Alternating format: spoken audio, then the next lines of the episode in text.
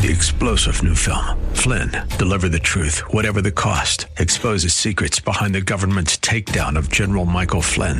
Flynn knew what the intel world had been up to. He ordered the first audit of the use of contractors. This set off alarm bells. He told the truth. He was the most dangerous person for Donald Trump to hire. They had to get rid of Flynn.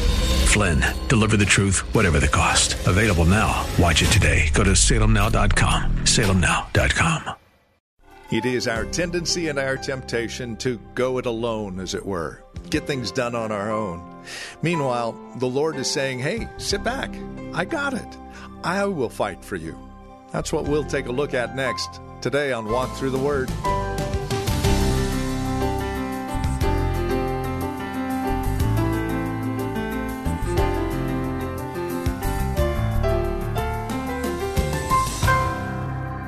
Ideas are easier thought out than actually acted out. And this is what Moses no doubt learned as he attempted to take the children of Israel to the Promised Land.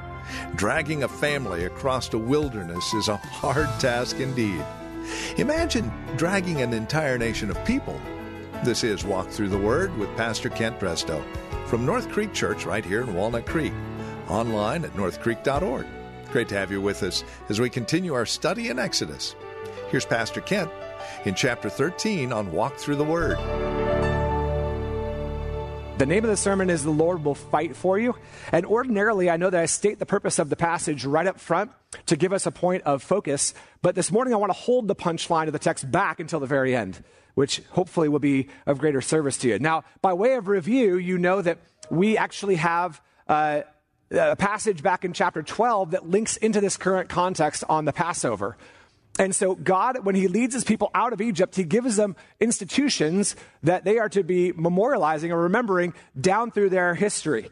Institutions that revolve around the central institution of Passover. Passover. And so, that's the first institution itself that we looked at two weeks ago in chapter 12 at the end. That gets followed up by the Feast of Unleavened Bread and how it is that, that the people of Israel are to observe that particular festival that follows in the heels of Passover. And then bracketing that festival is the observation of the firstborn son and the rituals involved and the laws involved in that. And we looked at that last week as well, specifically with the fact that firstborn sons belong to the Lord. They were to be passed over to the Lord. They were to be redeemed they were to be taught all of the things that they're actually about and being about. And then they are to, we are to acknowledge, we closed last week by, by remembering that Jesus Christ is the firstborn son from the Father. And what a blessing it was to end last week's message focusing on who Jesus is in that way. Well, today we turn our attention now to what the Bible is going to bring to us with beginning with the pillar of cloud and the pillar of fire in chapter 13 at the very end. And and we see here that what I think this is trying to teach us is that God knows the best path forward for his people. God knows the best path forward for his people. You'll see a summary statement in verse 17. When Pharaoh let the people go, God did not lead them by way of the land of the Philistines, although that was nearby. For God said, lest the people change their minds when they see war and return to Egypt. So God led the people around by the way of the wilderness toward the Red Sea. Now, the author Moses is turning our attention back to the travel log. He's, he's set the institutions of Passover, unleavened bread, and the firstborn son, but now he's coming back to this travel log that will kind of dot the text along the way and give us geographic markers and sometimes even time markers as well in this um, ongoing story of the Exodus. Now, the divine author, the Holy Spirit, lets us in on a divine commentary being had, though. So don't just see this travelogue as just history. See this in verse 17 for what it is that um, is happening within the Godhead itself. I mean, I don't know when you heard the passage read, when it says, For God said, if you ask yourself the question, to whom? To whom? I mean, I think this is a, a pretty fantastic observation here that, that we see a divine commentary on the path that God will take his people on in their flight from Egypt. And the first thing that we want to see here is, is that God doesn't take them on the fastest path. God knows the best path for his people, but it's not the fastest path for his people. And in verse 17, you see that that's acknowledged when it says that he didn't lead them by the way of the Philistines. The normal route, by the way, from Egypt to Canaan, if you can kind of imagine that map in your mind's eye, the, the normal road from Egypt to Canaan was actually a major thoroughfare, an ancient travel um, road in the ancient Middle Near East called the Via Maris, the way of the sea, the way of the sea. And it followed the Mediterranean coast from Egypt to the south all the way up to Phoenicia to the north. And then in Phoenicia, or kind of like around Samaria, that region that you can imagine in your mind's eye, on the coast, through the valley of Jezreel, it would cut inland, join at Damascus, and then eventually that would connect to all of Asia and then up into Anatolia or Greece. And so this was the major trade route, the Via Maris, that you would expect that God would lead his people on to get out of Egypt.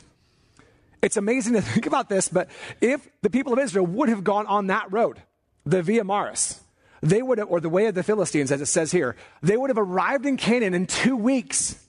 In two weeks.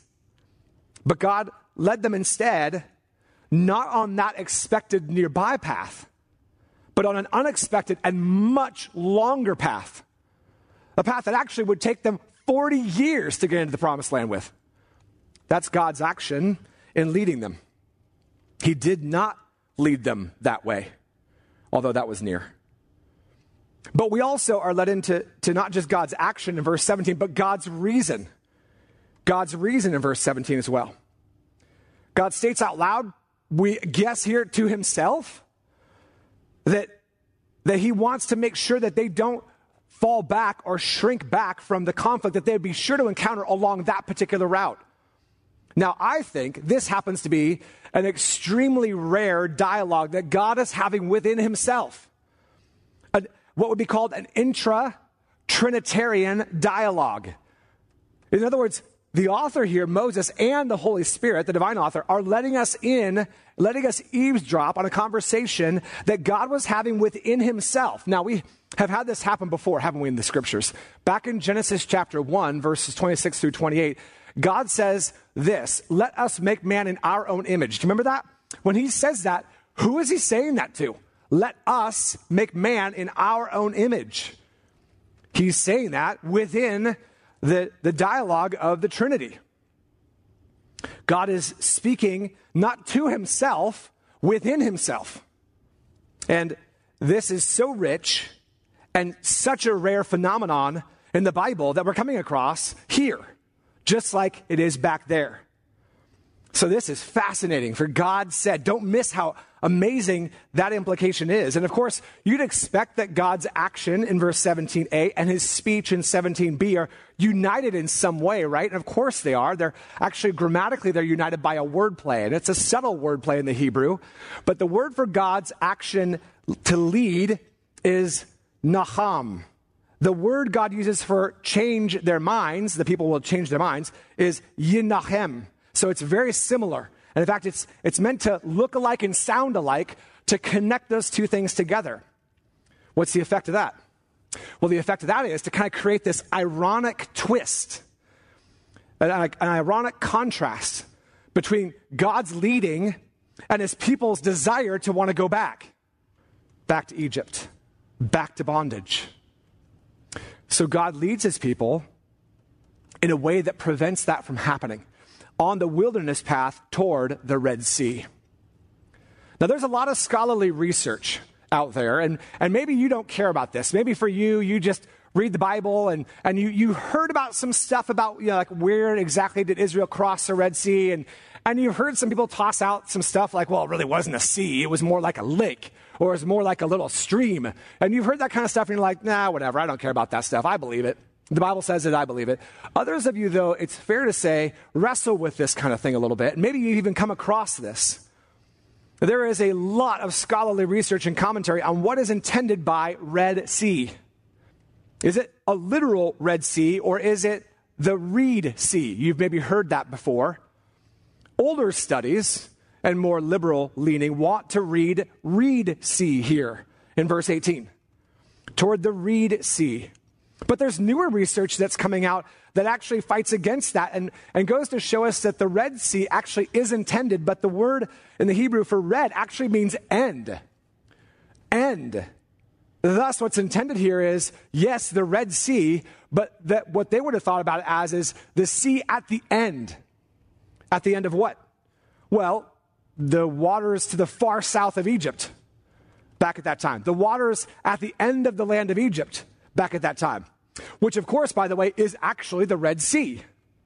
And so it doesn't mean that it's a different body of water. It is the Red Sea, but we're learning now through some connections with some other kinds of uh, cognate languages that there's actually an implication that what they saw to be was the sea at the end. Now, that's actually true physically at the end of the land of Egypt, but it's actually going to be true figuratively too, as we'll see in just a moment. So, this path is the best path, and it's not the fastest path. But notice also in verse 19 that it's the promised path. It's the promised path. Now, you look at verse 19, you're like, wait a minute, now, t- time out. Moses takes the bones of, what are Moses, Joseph's bones doing here in this passage? And he just kind of seems like come out of left field. And sometimes the Bible will do that. Sometimes, especially the Old Testament will do that, where you get this verse that just like, gets dropped into the text. And you're wondering, like, how does this connect to anything? Well, the reality is, is that this, this verse, although seeming to not fit, fits perfectly well in the context. Because Joseph's bones hearken us back, and in fact, the language harkens us back in verse 19 to where it says, Joseph made the sons of Israel solemnly swear, saying, God will surely visit you, and you shall carry up my bones with you from here. So the carrying up of Joseph's bones actually are meant to remind the people of God that God has visited them. That's the major point. And that's why this is not out of context. As the people of Israel are leaving Egypt and they're heading out to begin the journey on, in, the, in the wilderness with the Exodus, Joseph's bones are a visible reminder that God is making good on his promises. He's making good on all that he has promised to do for them. He will not let them down. God has visited you and he will bring you up out of this land. Joseph's bones are, even though Joseph is dead, still speaking. Still speaking of God's promise. Still speaking of the promise being held out before them to reach the promised land. So when you put these two things together, what you find out is that this out of the way path is also the path of promise. The fastest path was the shortest path, that's true, but that wasn't God's path. God knew better than to send them on the Via Maris, lined with Egyptian forts at the border, and behind the border, laced with Philistine menace. Their enemies would destroy them if they chose for themselves the usual path of escape. So God took them south into the wilderness. It wasn't obvious to them, it wasn't pleasant to them, it wasn't directly connected for them, but it was the best plan because it was God's plan. He would take them the long way home. You might be walking a path that you think seems familiar to all of that right now. Far from the path that you had chosen for your life, you find yourself on a very different path today. I mean, you had lined out your life and it was, it was fast and it was pleasant and it was, it would have taken you directly to where you were, to where you thought you needed to be. You had done advanced planning, you had done saving, you had done strategic work. Everything was lined up and lined out. But God then led you into a wilderness path. Your life has maybe since slowed down. Your life has maybe not been as pleasant. Your life has been more indirectly moving around from where you thought you were going to be. But, but listen, here's the deal God is taking you to the place where you are. And you need to believe that God's path that He has for you, that you're on, is the best path for you. Some of you might be sensing this more than ever because of our shelter in place. But will you believe right now that God's path is your best path? If you believe that, then we're going to learn in just a bit from God's people about how to embrace that path in life. God knows the best path for your life. It might not be the fastest, it might not be the prettiest, but know this His path is accompanied with His promises that can assure you of His leading you down the exact path He has for you. Indeed, God does know the best path, but notice that God is guiding you forward on that path. He guides his people forward on that path. He doesn't throw them on the path and then leave them to themselves. Verses 20 through 22 show us that God then leads us from the front. He pulls us ahead. Now, ordinarily, we want to be careful not to simply read ourselves into Old Testament passages, right? We want to make sure that we do our due diligence in the Old Testament context back then before we jump to New Testament applications or even current applications today. We don't want to make flimsy, cheap connections from the Old Testament to our own lives. But to be honest, this passage is highlighting things about God that are reflections of his character. And because they're reflections of his character, we're able to, to have that be reflected into our life more immediately than maybe otherwise would be the case in different passages. These principles of who God is, these attributes that we see God manifesting here, reflect who He is, not just in this time, but all the time. And we can be thankful for that right now. As we look at this particular section of verses 20 through 22, we see three things about who God is God is guiding His people forward by leading them. By leading them, number one. And by the way, God always leads his people. So this is not just something that's describing who God is in this context. This is something that's describing who God is in every context with his people. He always leads his people forward. We see that in verse 21. The, the Lord went before them by day in a pillar of cloud to lead them along the way.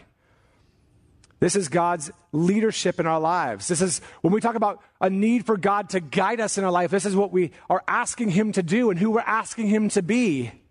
It's a, it's a, it's a dynamic that we see here in the text that becomes a principle that we see in God's character that we can bank on for our own lives today, that God will lead us where He is taking us. Related to that is that God is a light for us at the end of verse 21 a pillar of cloud to lead them along the way, and by night in a pillar of fire to give them light, that they might travel by day and by night to give them light. Now, that's a major, that's a major um, area of biblical study. The idea that God is light. Here, He's provides them light from the pillar, and you should notice that this isn't that the Lord gave them a pillar of cloud by day and a pillar of fire by night. No, God is the pillar of cloud by day, and he is the pillar of fire by night. This is him in their very midst, leading them on, going before them, but lighting the path before them too, providing protection for them as well. He leads us, He's light for us, but also notice He lives with us, verse 22. The pillar of cloud by day and the pillar of fire by night did not depart from before the people. God was always there. He took them down a different path, but it was the best path because he was on that path with them.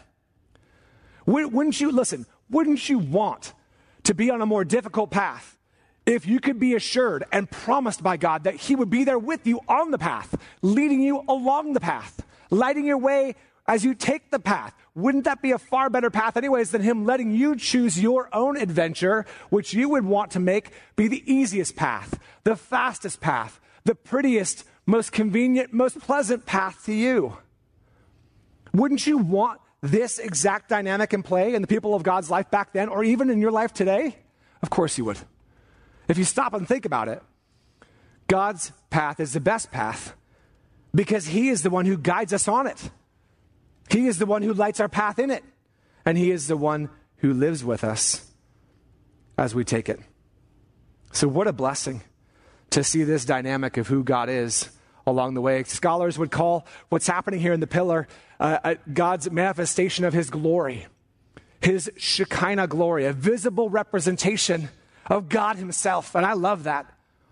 God is so good to his people, even as he takes them near the wilderness. Will he still be good to his people, though, in chapter 14? God is going to guide his people forward. And sometimes in life, guiding people forward who are God's children means that God is going to guide them backward.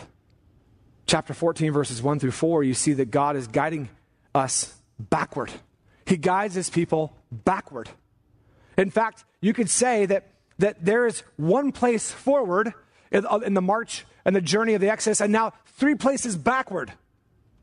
If you look at verses 1 and 2, the Lord told Moses, Tell the people of Israel to turn around. That's what the, the sense of the word is. Turn around, Moses.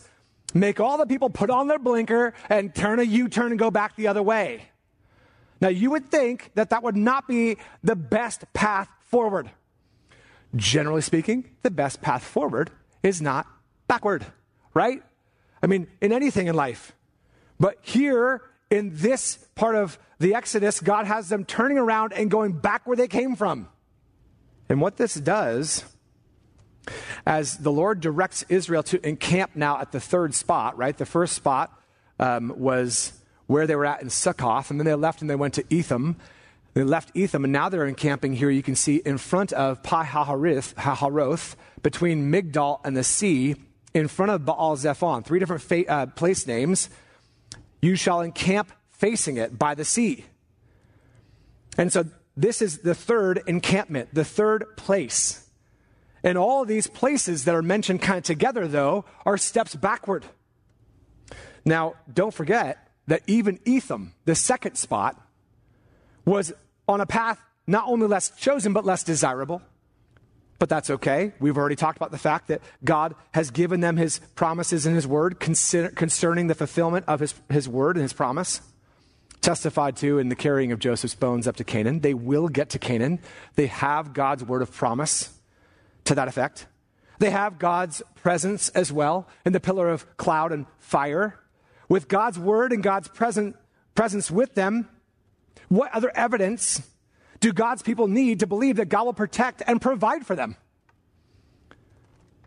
By the way, you have God's word and God's presence as well. What more do you need to trust that God will continue to protect and provide for you?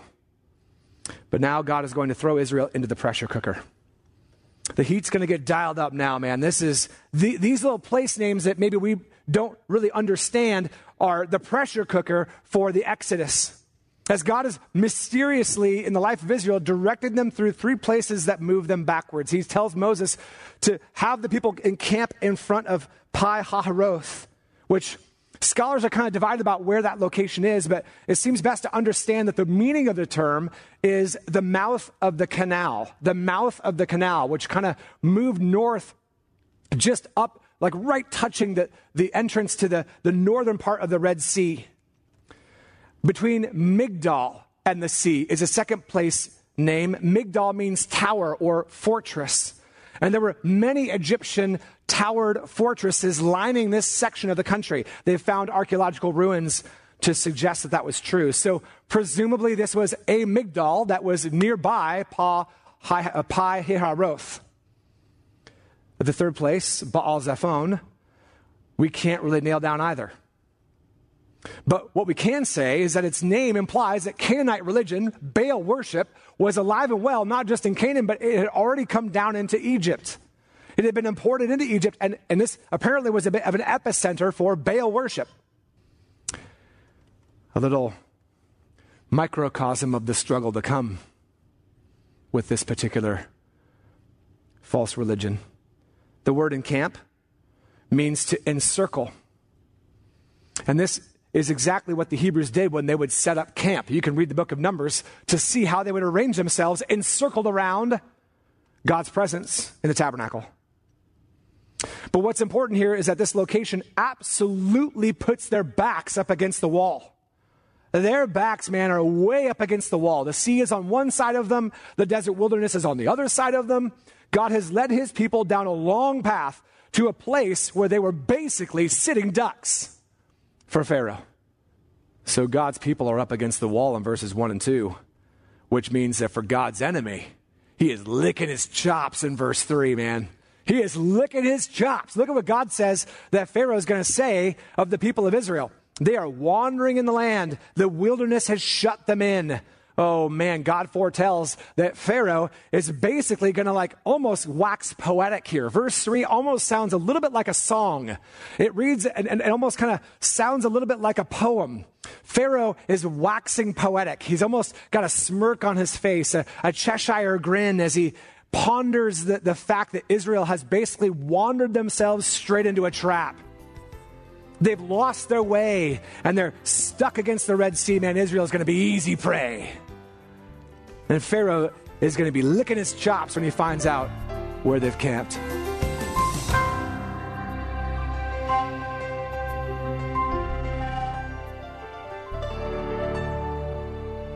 Well, thank you for joining us here today on Walk Through the Word with Pastor Kent Drestow, the broadcast ministry of North Creek Church here in Walnut Creek.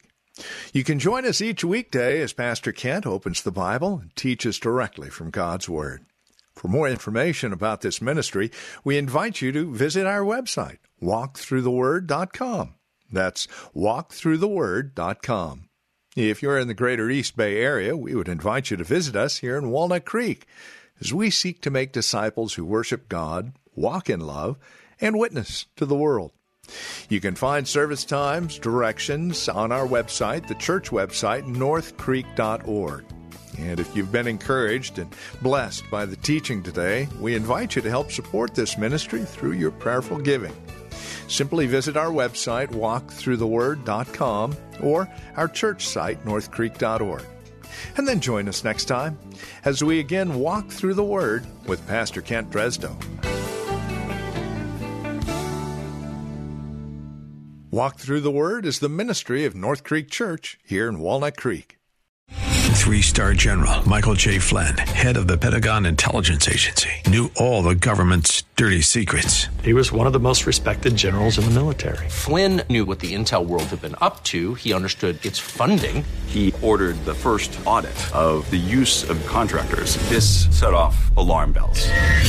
The explosive new documentary, Flynn, Deliver the Truth, Whatever the Cost, uncovers the facts behind this scandal. Flynn told the truth. He was the most dangerous person for Donald Trump to hire. I find out the worst enemy that I'm going to face in my life is right here in America. They took my assessment and they wanted me to change it. And I was like, I'm not changing it. They had to get rid of Flynn.